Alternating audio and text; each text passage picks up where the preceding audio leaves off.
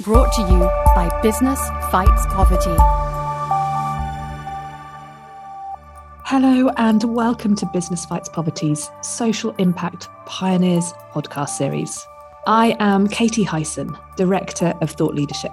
These interviews with social impact pioneers provide you with insights, different perspectives, advice, and maybe a little inspiration, giving you first hand understanding of how businesses and others are tackling some of the world's biggest social challenges so that you can learn from those who have been there before, helping you in your decision making and action taking. What does it take to be a climate activist? What motivates and drives someone to give up the average daily life and devote it to one passion? Meet the social impact pioneer, Push Panath Krishnamurthy.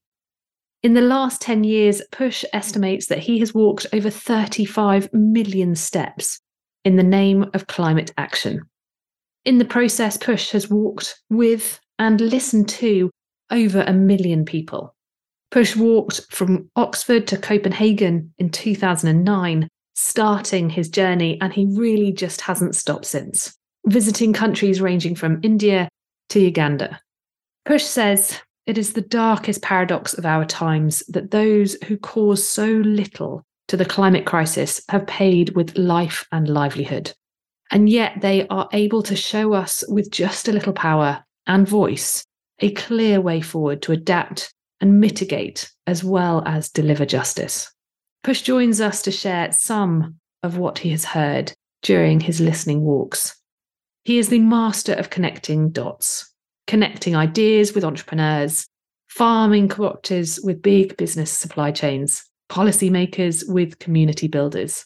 So sit back, listen deeply, and then in push style, please take action. So, push, welcome. Thank you for having me. It's always wonderful to be part of Business Fights Poverty because it gives you a, bro- a broader landscape to interact with on issues of justice. Oh, we're delighted to have you and super grateful for you to share your wisdom with us today. And Push, I wanted to start a conversation. So you're a climate activist. Tell us a bit about your activism and but also how did you come to to feel so motivated to have to take action? I, I think it goes back to the fact that I was working for Oxfam. I, most of my adult life, I worked for Oxfam, uh, starting as I call from the grassroots to the boardroom, from working in India, Africa, East Asia, Eastern Europe, and and a global campaigner. So it is is at the heart of the issue is that I work with people living in poverty. I keep telling people when you when I say living, I mean especially people can get out of it. So the the impact of uh, climate is something that uh, in our work, in my direct work with communities and so on, I could see it almost about uh, 15 years ago. And Oxfam itself participated officially with the climate discourse only in COP15. So by that time, I was a global campaigner for moving from trade justice and in, indeed seeing the impact of uh, climate on trade to climate. Oxfam entered the discourse officially in COP15. So I was I was uh, charged with the responsibility of finding out as a global popular campaigner. The word popular campaigner was not really there before trade justice. So my job was to go about and find out what people are facing. So I traveled a lot from the Papua in the east, in Indonesia up to Uganda. I helped a lot of countries to figure out. I came up with the idea of climate hearing. Of course, hearing and climate hearing is as old as civilization. But how do you have a climate hearing when you know particularly people in the front line being impacted is women who are mostly impacted first, worst, and hardest. So, in many places, you can't even reach them, both physically and otherwise. So, I had to figure out various ways in which popularly one can access, reach out. So, I went around and helped people, and I myself met many of them. In four months' time, we met about 1.5 million women from the East, as I said, right through India and in Africa and in other places to both in the rural and cities and towns and so on. So my direct encounter with these women is what impacted me most. especially in Bangladesh, a woman by name Shora Banu, who lost her husband because uh, they couldn't really have any more agriculture because the land was getting more and more salty because of the climate impact. And he went to collect a uh, honeybee in the in the forest, and he was killed by a tiger, and she she was blamed. And right six months down the road, she was hit by Cyclone Aila in 2009. She was found half naked on a pile of rubble that was her home. And uh, her story when I met her was really heartbreaking. Likewise, in Uganda, I met a group of uh, grandmothers in a place called Jinja. I call them the grannies of Jinja, who were looking after children of the second or third generation, the next generation. And whereas the second generation of men and women died because of war, migration, or whatever, they were not their own grandchildren, but they were looking after. And it was a, it was a story of such a horrible impact and injustice on people who really contributed least to this climate change and then you know in in the darkest paradox of our life that those who did least of the problem paying with their life and livelihood. So in uganda something hit me as i call the gandhi movement. As my mother used to say that have a little bit of gandhi in you. So i found the injustice were excessive.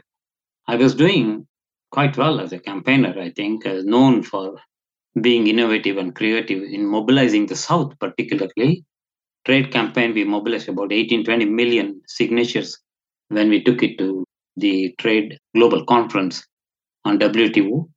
So this one, we, within four or five months, we reached 1.8 million, and this story hit me. The most important thing there was, yes, it broke my heart, everything else. But what really kind of fired me up is most of these women, even though they were really facing the worst hardship ever, they went back to reimagine their life again. Like the farmer would go to sow again, the women want to rebuild their house again.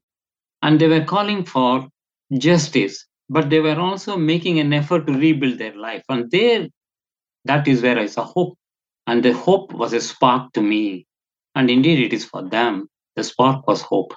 And that made me realize I have to do something. So I took my annual leave in 2009 because by the time I had finished the work on popular campaign on campaign and I had this break and I decided I will walk from Oxford to Copenhagen. That was my first walk. When I found in, in the most of Europe nobody even had heard of climate change.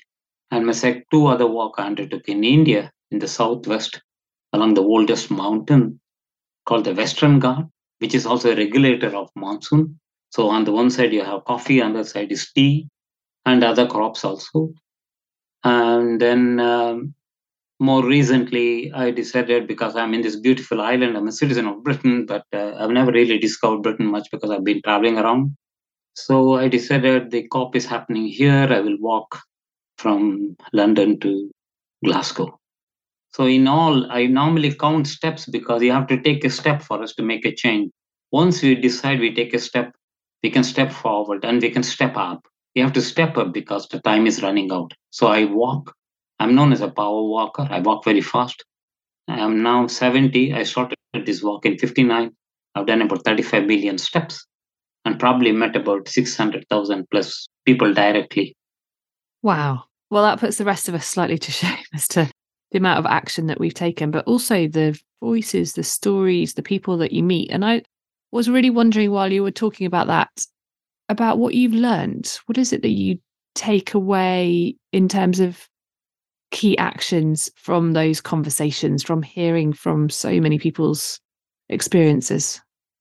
The heart of the matter, I said to you that the people who have caused the problem paying the worst price, especially women. Yeah, that's one of the biggest kind of message. And they are, no matter whether, and they're still hopeful of justice being delivered, meaning somebody will help but that doesn't make them paralyzed. They keep doing something which i even discovered now in zambia when i when i went uh, to zambia just a couple of weeks ago. So that's one thing I, I learned. The second thing is that many individuals and communities themselves are responding and trying to do something the more and more from 2009 up till now. If you take britain now i can say uh, four out of ten people i met are aware of it. And young people particularly are taking so much action not just Greta Thunberg, but everybody else, they're very keen. I met about 5,000 students in various schools in, in the UK walk and I got 5,000 letters. As I said, my key principle is seek truth, speak truth, speak truth to power. So I took these letters and met uh, uh, Lord Goldsmith along with those young leaders. So that's the second thing about young people. number three, councils and local, uh, both in Britain and in other places also, are also making, you know, huge effort to somehow start addressing because if you have very little resources and you're already facing all kinds of systemic problem in terms of poverty, powerlessness, and so on, this comes like, like when you're at the weakest, it hits you the hardest. So the kind of resources that you need is more, but it hasn't stopped many of the local communities and, and, and councils and so on trying to make an effort, including national government in the in the south. So uh, there's an action and a response, and there is even spite of all the battering that they are taking. That's the third. Number fourth is the type of innovators. You know, I just went to India just before I went to uh, Zambia in October, and this is there's something that I'm supporting called uh, a movement for non-violent economy. Because one thing is very clear: an emission-driven growth has been phenomenal and it has created almost obscene wealth. There is no doubt about it. But it is also at the cost of completely destroying the planet. It seems like we have no future in this kind of journey. So, when I asked my friend uh, Chris uh, Funk, who wrote a book called Drought, uh, Fire, and Floods, and do we still have hope? He said, Yeah, we got a small window of opportunity. Uh, and he says it comes from individuals and communities and so on. So that's the thing that i've learned. And and since 2009 you know the paris cop was a very hopeful one because but we still have these promises need to be delivered. Even alok sharma said before this egypt cop he said climate promises made in cop 26 they wither on the vine if undelivered and it seemed to but on there was a little bit of hope because loss and damage was recognized because adaptation is quite different from loss and damage. And I think so, there is where I found. And the fourth or the fifth one is about businesses innovating. It's quite a lot of innovation taking place because they find that the existing way of doing business is unsustainable. One, second thing is not only the right thing, it's the just thing to do. And that has actually led to many social enterprises and regular businesses starting to explore various new possibilities and showing that this is not a fairy tale anymore. So those are the kind of lessons. And the and the last one I don't want to forget, you know, just I'm just a regular guy with irregular hair trying to do, but I have actually complemented and cooperated. If you take the South India work walk I have done with the coffee, there's already women's group which has come up. There's so much more natural farming that they're trying to do, and that they're diversifying the crop if it if you look at the other side, the one I, I keep important to my second walk in India in 2015 was to link up fair trade. And today we have nine fledgling fair trade towns in India. It's a new narrative being constructed in India. Every five minutes, somebody is buying a t-shirt, fair traded, and also organic. Organic means so much more sustainable, and it has got the power to actually fight the climate impact. That is an incredible. There's already 2 million pound business within the last four or five years. Okay that's pocket money when you take india but that is the kind of hope i have. So i'm saying there's action happening there's new breakthroughs happening. There are many in this walk i did in india four weeks we walked 92 kilometers in the hottest period with about 25 people across from india and across the world i met many innovators uh, thinkers and action takers who didn't even talk about the climate or net zero or whatever, but they're innovating things which is actually showing us a way forward and a path we can go. So the walk that we do, we actually traced that and we wanted to call the Ahimsa walk, Ahimsa means non-violent. And we want, like we did here, a fair trade way. So those are all the hopeful things for happening. And if you look at the kind of conversation from Copenhagen and you you Durban, and then you come back now in Paris and what happened, the breakthroughs that we have had. And now, finally, you know, Africa really, I think, is the worst impacted and the contributed least. And finally, they were able to break through. I was supposed to go to COP, and I decided, no, I don't want to go because let the Africans speak. And I was working with all the youth and all the farmers and women trying to amplify their voices in, in Zambia. And I gave my place to uh, an young woman in Zambia to go and participate because she's a communicator. So those are all the hopeful things I have learned. And I think the most lost of the least is to say, look, we don't have time. Time is running out. Yeah. And we know that the political energy behind global climate action has slowed down in 2022. There are geopolitical, global economic context partly explains that. But the very rich have not had loss. The fossil fuel industry has really reported bumper profit though now we got hope because the US government is now much more positive. The EU has made some commitment, but we know that the, the action is off pace except for the loss and damage. I think uh, all that tells me the more we have collaboration, the more we have cooperation, the more we co travel, it is possible for us to have a deeper, transformative, cooperative agenda but we do need both from the ground right up visionary leadership. And i think if the businesses started to show that more powerfully changes can happen so partnership between the civic and the business is one of the key thing i i'm very very keen on. That's why my work when i did the fair trade was to link up. Now uh, high street businesses are dealing in fair trade and organic shirts in india. And I wanted to pick up a little bit more on the, the how. You, thank goodness, share optimism. And I think we all need a bit of optimism, especially coming out of the the recent COP in Egypt, where sort of there was so much doom and gloom. As you mentioned, there's obviously this sort of ray of hope with regards to the loss and damage, but it feels like there's lots of commitments already made. But as you say, if those commitments aren't delivered against, then they're complete waste of time. How do we get that leadership? How do we get that action actually going? What's missing? Because as you say, there's it's obviously happening climate change. It's obviously impacting people. There's bunches of people who really care about it, but yet there's this inertia, this you know lack of action. How how could we how could we get things moving again? Uh, I mean, uh, it's an important question. Thank you so much, Katie. I think you know that's exactly what drove me when Oxfam was presenting some of the best papers on it. Uh, when they did get involved, they get involved quite robustly. At that time, I found in Britain that nobody was even talking about. That's why I walked. So I think action is the most important thing. And the, the difficult aspect about climate is, as my friend uh, Chris Funk would say, you do not know which point and where the, the hot spot, you know, the climate will break down and actually wipe out a village. I saw villages being wiped out in India.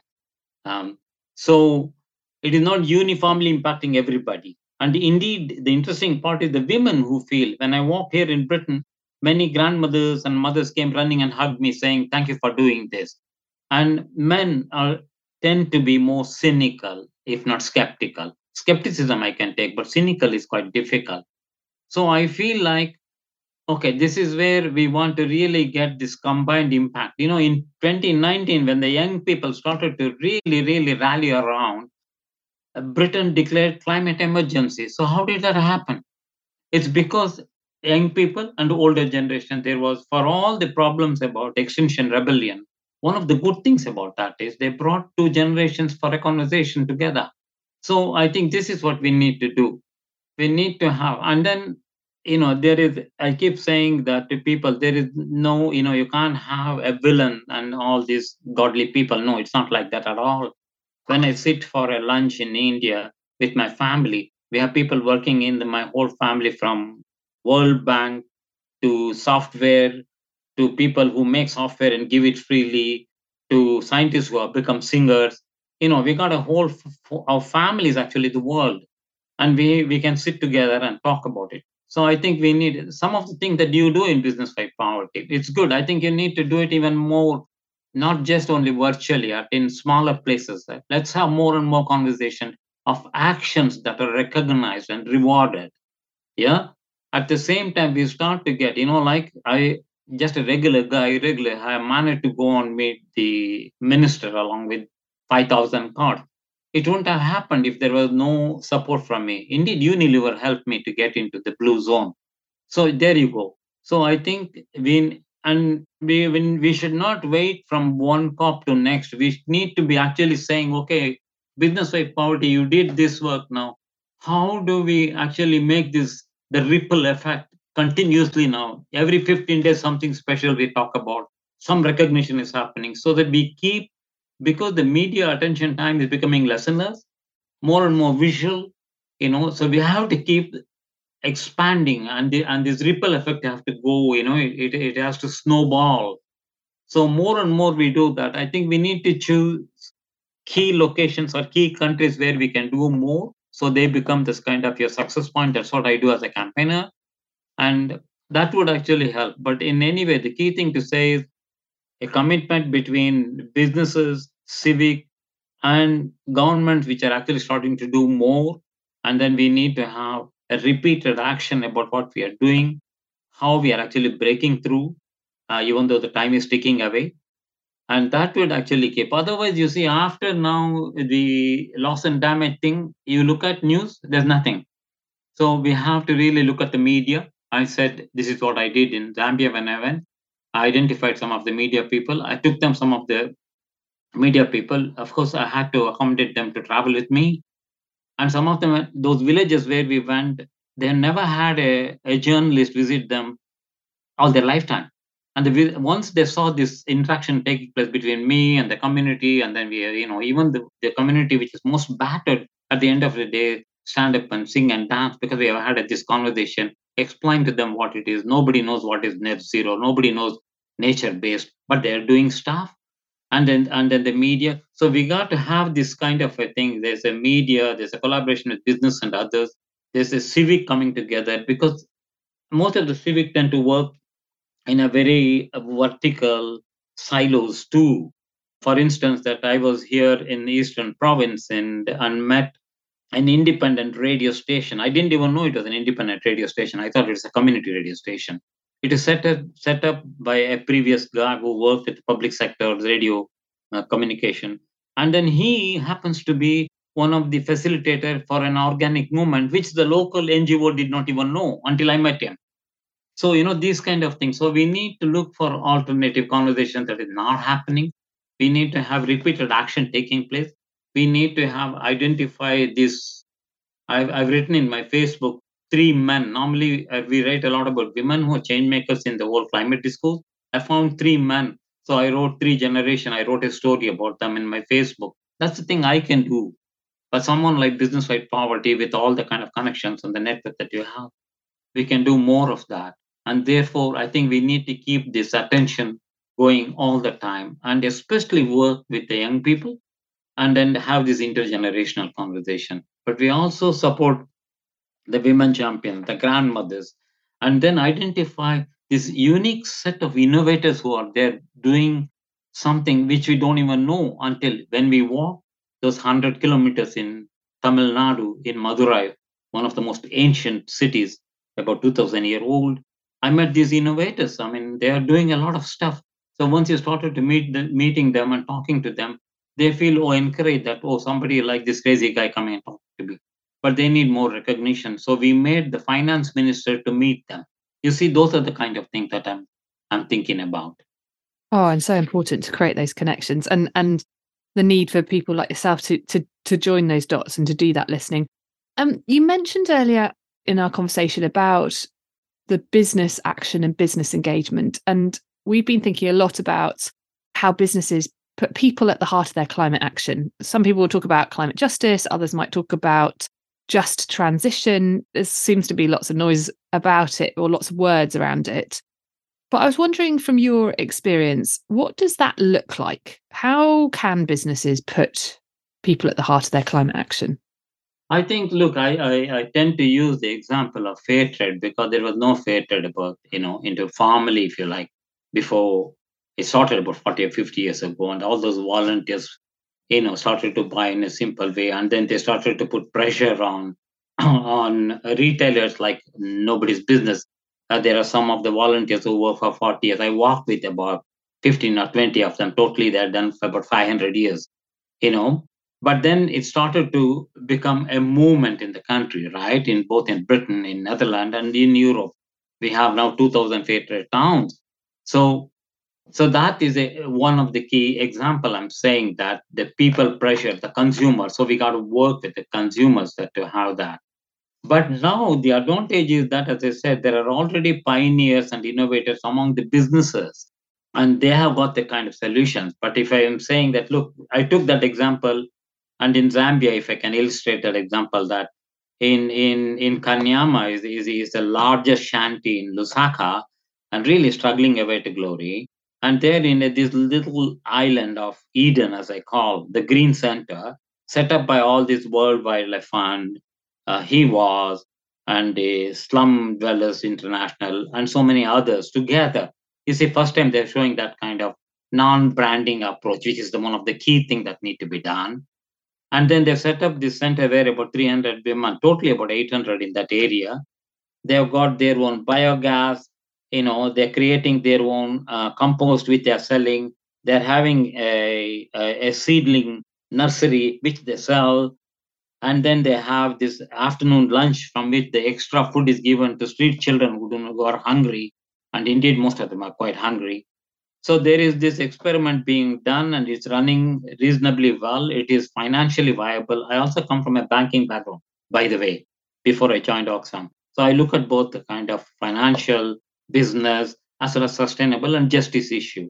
So my my there if we can actually promote more of those centers and indeed i spoke to them uh, the village people about that. They said oh we would like to see them.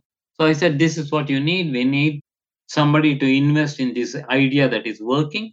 So what happens if there is surplus of these centers? There's nothing like a surplus really. You can actually produce the seedling and that can be sponsored just like the day we did fair trade there are many of these uh, superstores that have come up. They can give space for it. You know, these kind of innovations are possible. And once we start to get some businesses interested, and they can actually also advise, you know, businesses, that's why they are. They are in the business of business. So they know some things which will go better, something which can work better. We can have horticulturists who can advise the group well. We can have retailers who can actually help them how to market more.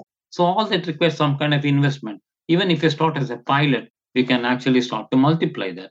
And likewise, there are many other examples. If you go to southwest, the so-called the Western Ghat of India, it is the peninsular India which supports the sacred river Kaveri. Right across that, you can have a number of businesses. And indeed, I have my closest supporters are a group of women who set up their own coffee business.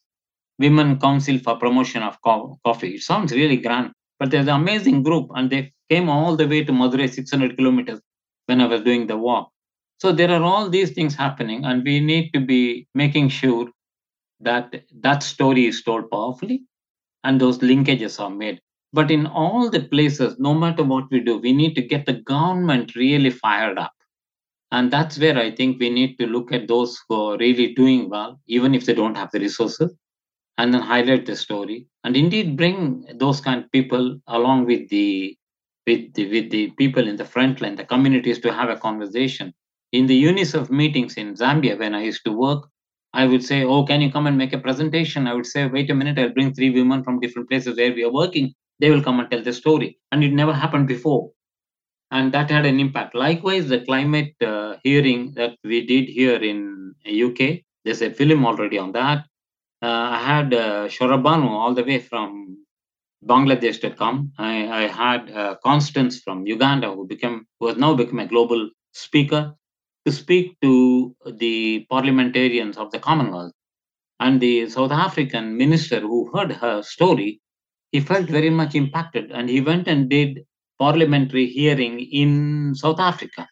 So you know these are the things that comes to my mind immediately, and we can have further discussion on this and to look through where we can do an early picking, where we need to have a medium, short to medium term kind of impact. And obviously, there is a long term way of doing things too. Oh, and the way you paint those pictures, Push, I've just got this image of you. You know, there's a there's a saying about six degrees of separation, and one way or another, yes. three six people will know, you know, anybody around the world. I feel like you are one of the hubs. You're one of the like the holders of that information, those connections, those stories, the knowledge.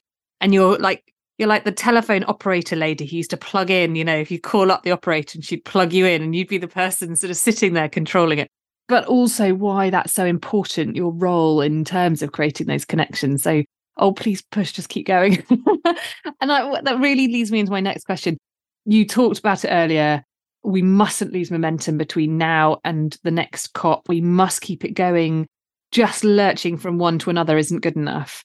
How do we keep that how do we create that momentum? What do we need to do between now and cop 28 which i think is in dubai in 2023 like what is it that's going to get us to that next one where we go yes yes action action is taken. We're on, on the right track yeah you know i i not trying to self promote please you know i i've done this with without in spite of anybody's support i never raised a penny for my walk until this time when World Wildlife Fund supported my travel. If I had six months more time, I would have probably walked most of it.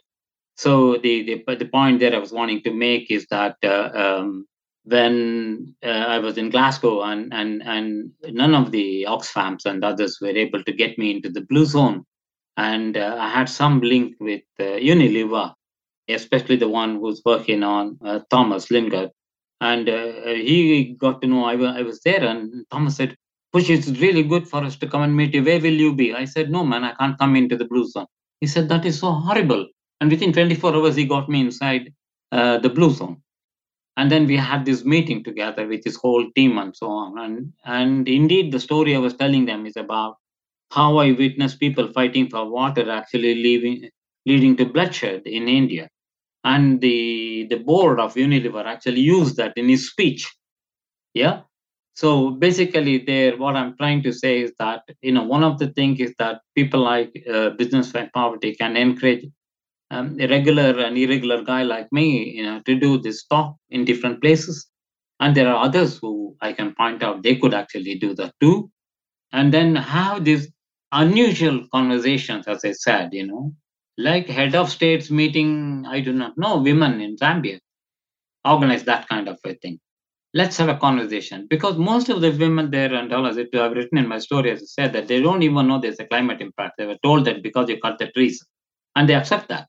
So I think you know those kind of let us have unusual, exceptional conversations which has not taken place so far, and let's do it along the seashore. Let's do it along the river. You know, and those kind of a thing and, and then uh, also to show that these are plans going on and then uh, get some of the not this is the issue that i'm talking about when we're trying to campaign if you start to look at people as your enemy that you're only looking for annihilation if you look at anybody this is on this world too you don't have to be friend but you look at somebody can be an alliance and especially those who are not supporting you or blocking you, who have totally, you know, they said from we had delayers, now we have den- no, we have deniers, now we have delayers. So how do we change the delays into action oriented? So I'm saying that this is what we need to have this all these spotlights going on, not just Davos, not just one meeting here, there, unusual, exceptional. We need to have walks that like my friend David Pearl, as you say, that push, why don't you actually go with a group of CEOs and do a walk. It can be done. You guys can organize that. Yeah. And it doesn't have to be me. You know, I don't really care about what me as a person, but I'm going to do this. You know, I started when I was 59. I'm going to be 71 next year. People say, when are you going to retire? But oh, when I stop to breathe, I will retire. So, but I'm just one guy.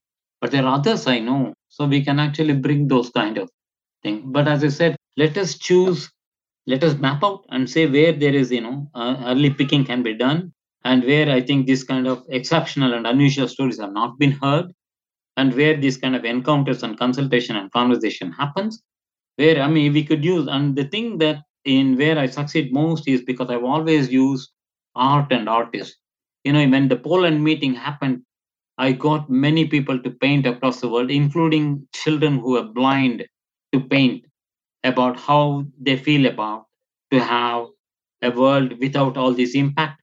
And I asked the children to go with one very well known Peruvian painter and paint on his painting, and he nearly freaked out. But that was one of the biggest story in South Africa. So I think those are the kind of things that we can do. You know, let us do the exceptional, unusual. Let us bring art, uh, music, like uh, uh, James Chamaniazi, who walked with me. I, I called him because I have a relationship with him for 20 years now. I continue to link. I said, James, why don't you come to Kanyama and walk with me? And moment he came, all the women, wow, they went. And then we had these songs that he was talking about, turning, turning around things, his own song. And the, uh, luckily for me, that day the member of parliament was going somewhere, and he heard this James and all of us singing and walking, and he couldn't, you know, as a politician, he came, what's going on? And we got him immediately for a conversation, and he didn't even know that in his own constituency, the Green Center is there. And he made a promise at that point, I'm going to visit you tomorrow.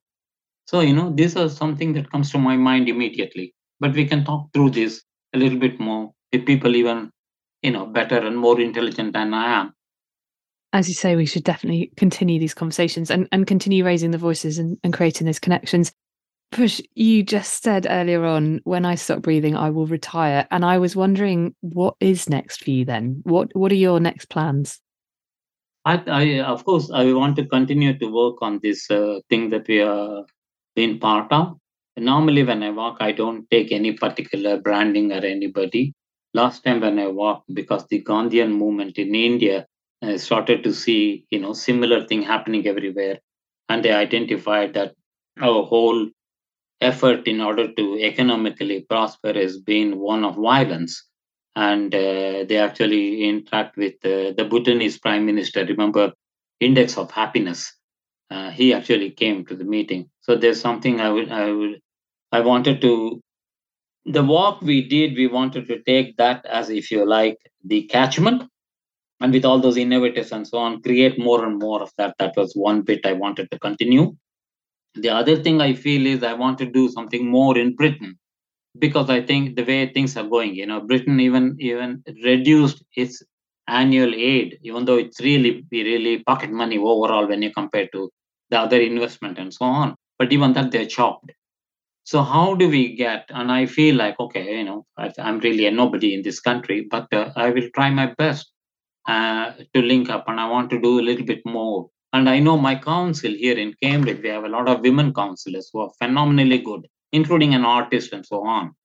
So I'm thinking personally, I want to interact a little bit more at this level and starting to kind of uh, really have a anchor a little bit more in Britain while I'm still continue to link up with uh, what's going on. But in the meantime, our conversation could lead us into something more. I'm happy to give my time but mind you, uh, honestly telling, I, I live on an extremely small pension, and and that has not stopped me. Thanks to my wife, whom you know, from time to time she goes and teaches somebody, and um, so I just want you to know that. Um, so, but this is what I want to do, and uh, uh, the families actually nearly want they wanted me to stop because they felt like you know I'm growing older. What happens if uh, my wife never used to worry before, but now she worries a lot when I travel. But I said, no, this is what gives me life. And uh, I want to do more. And I know from what I do, because I have a personal narrative, right? I ask, why do people come like this? In India, when I walk for the, on the coffee trail along the river Kaveri, uh, I met about 30,000 people. But every night I used to go to radio. But radio is another good thing to uh, concentrate on. And I was reaching about a million people. And the next day in, in towns, 2000 3000 people will wait for me thinking some kind of a godman is walking very fast so you know those kind of things that uh, and i found that why do people respond to me like this and in in a, in a place about three kilometers of the road they wash and they put uh, what they call rangoli in india which is a traditional design. Almost like i'm some kind of a special guy which i'm not. But the fact that i was walking and i walking fast made them think about it. So you know that actually tells me that why did they do that? Because they feel there's a story there is an authenticity in what i say over my long period of working with people living in poverty across the world and my continued relationship with many of them.